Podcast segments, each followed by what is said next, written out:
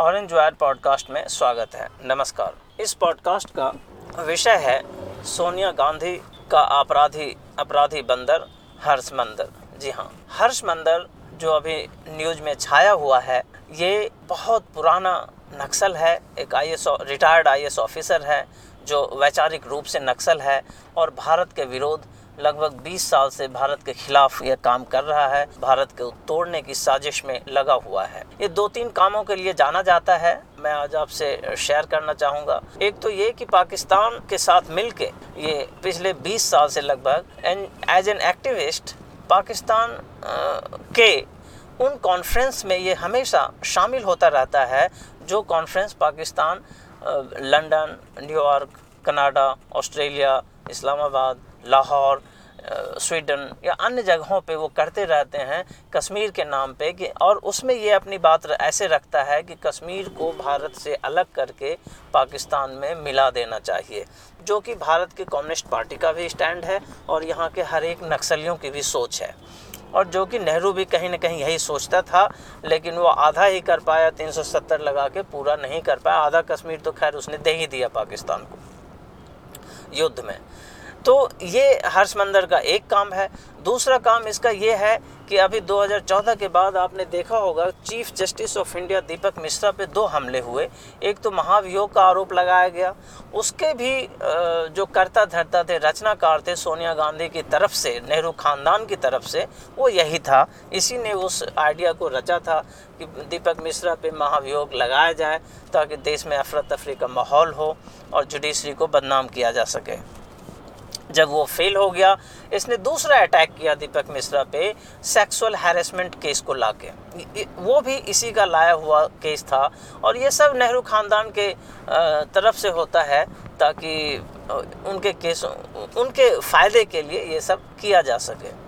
इसकी एक बड़ी और उपलब्धि है, सोनिया गांधी जब रिमोट से सरकार चलाती थी 2014 से पहले, जब मनमोहन सिंह पीएम था तब उसके नेशनल एडवाइजरी काउंसिल में, जो कि नक्सलियों और जिहादियों का काउंसिल था, उसमें से एक नक्सली ये भी था, और इसने एक कानून का ड्राफ्ट तैयार किया था, जिसे इंडियन कम्युनल एक्ट कहते हैं, जो कि सोनिया गांधी की सरकार चले जाने की वजह से वो पास नहीं हो पाया। उस कानून में ये प्रावधान था कि भारत में कहीं भी हिंदू मुस्लिम दंगे होंगे तो दोषी केवल हिंदुओं को ही ठहराया जा सकेगा।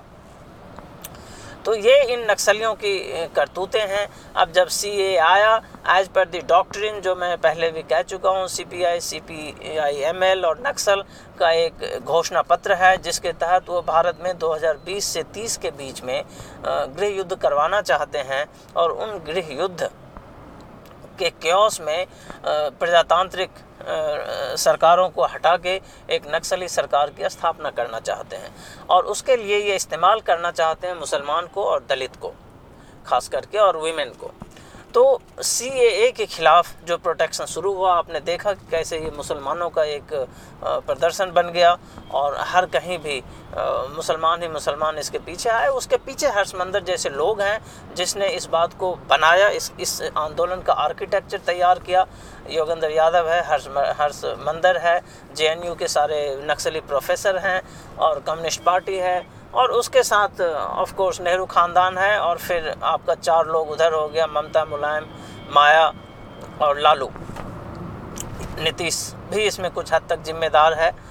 तो ये, इन सब का यही काम था कि मुसलमानों को इकट्ठा किया जाए, मुस्लिम वोट बैंक को इकट्ठा किया जाए। नक्सलियों का ये, इसमें तीन लोगों की एजेंडा अलग अलग है। छोटे दल राजनीतिज्ञों का ये एजेंडा है कि किसी का बेटा पीएम बन जाए तो किसी का बेटा सीएम बन जाए। कैसे बनेगा? मुस्लिम वोट बैंक के आधार पर मुस्लिम वोट बैंक जब इकट्ठा होगा, उसमें उसे हिस्सेदारी मिलेगी और उसका बेटा मुख्यमंत्री बन जाएगा, अखिलेश यादव मुख्यमंत्री बन जाएगा। या फिर राहुल गांधी पीएम बन जाएगा। उनका वो एजेंडा है। हर्ष मंदिर जैसे नक्सलियों का एजेंडा बिल्कुल अलग है। उनका एजेंडा है देश में क्योस पैदा करना, गृह युद्ध की स्थिति पैदा करना और इसलिए वो लगातार उस दिशा में आगे बढ़ रहा है, काम कर रहा है बॉलीवुड के सितारों के साथ, जिसमें अनुराग कश्यप हो गया कामरा हो गया स्वरा भास्कर हो गई, सोनम कपूर, सोनम को एक लड़की है, वो हो गया। इन सारे लोगों को, ये सब नक्सलियों के साथ मिले हुए लोग हैं। उनके गैंग के लोग हैं और फिर इधर मीडिया में एक बड़ा गैंग है और जुडिशरी के अंदर एक बड़ा गैंग है। अब इसमें जिहादियों का जो रोल है और ऑब्जेक्टिव है वो बहुत क्लियर है। जिहादी का ऑब्जेक्टिव है भाई हमें तो इस्लामिक राज्य लाना है, तुम जाओ बाढ़ में। तो इस्लामिक राज्य लाने के लिए कौन कौन लोग हैं? ओवैसी है, पीएफआई है और इस तरह के अनेक लोग हैं और आईएसआई से पैसा लेके और यहाँ फिर काम करते हैं। आईएसआई से पैसा तो नक्सली भी लेते हैं। तो अब इसमें अब, जब जा आपने देखा कि जामिया में हिंसा हुई हर्षमंदर वहाँ भाषण दिया था कि सुप्रीम कोर्ट और संसद में फ़ैसला नहीं होगा, वहाँ आपके हक में कानून नहीं, आपसे मतलब है मुसलमानों के हक में फ़ैसला नहीं होगा, इसलिए अब सड़कों पे फैसला होगा। सोनिया राहुल और प्रियंका ने रामलीला मैदान से कहा, मुसलमानों को बलिदान देने का वक्त आ गया है और बलिदान देना चाहिए। मुलायम सिंह के बेटा अखिलेश यादव ने कहा कि जो कोई भी मुसलमान को नुकसान पहुँचता है इस आंदोलन के तहत हमारी सरकार आएगी तो हम उसको एक नौकरी और पाँच लाख रुपया देंगे। केजरीवाल ने इन इन दंगा में जिन मुसलमानों ने दंगा करवाया, उसको बाकायदा प्रेस कॉन्फ्रेंस करके पाँच लाख रुपया दिया। इस तरह से सपोर्ट मिलने के बाद इन जिहादियों को, इन आतंकवादियों को, इन दंगाइयों को जिस तरह से सपोर्ट मिला, उसका परिणाम आपने देखा।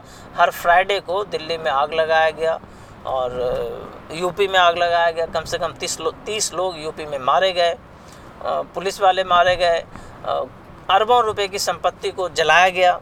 ये सब चलता रहा। इन सब के पीछे यही पाँच दस लोग हैं।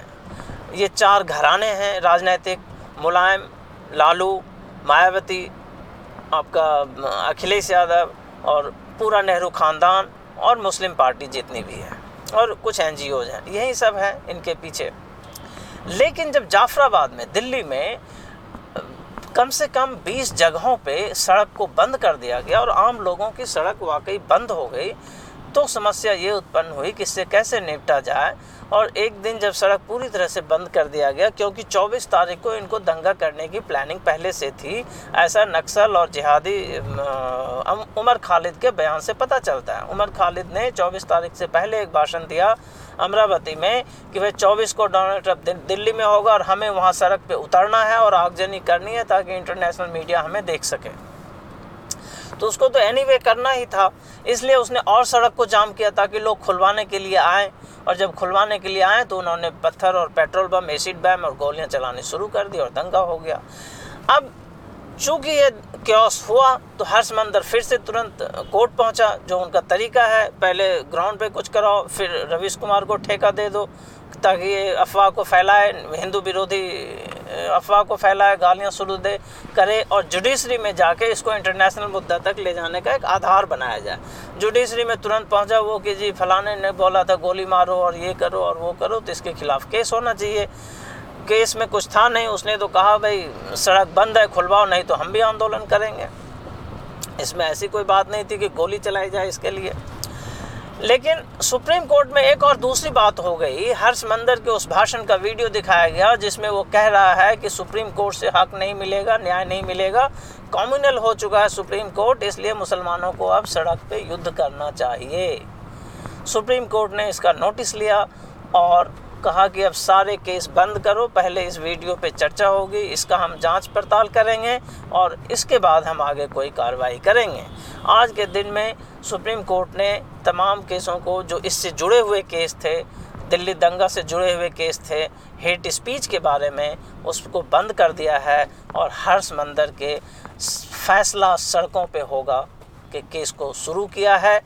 देखते हैं सुप्रीम कोर्ट कितना दूर तक जा सकती है, क्योंकि नक्सल और जिहादियों की लॉबी पूरे विश्व में पैसे से, बौद्धिक संपदा से, बौद्धिक नेटवर्क से मीडिया के अंदर इतना सुसंगठित है कि इसको चुनौती देना बहुत साधारण बात नहीं है।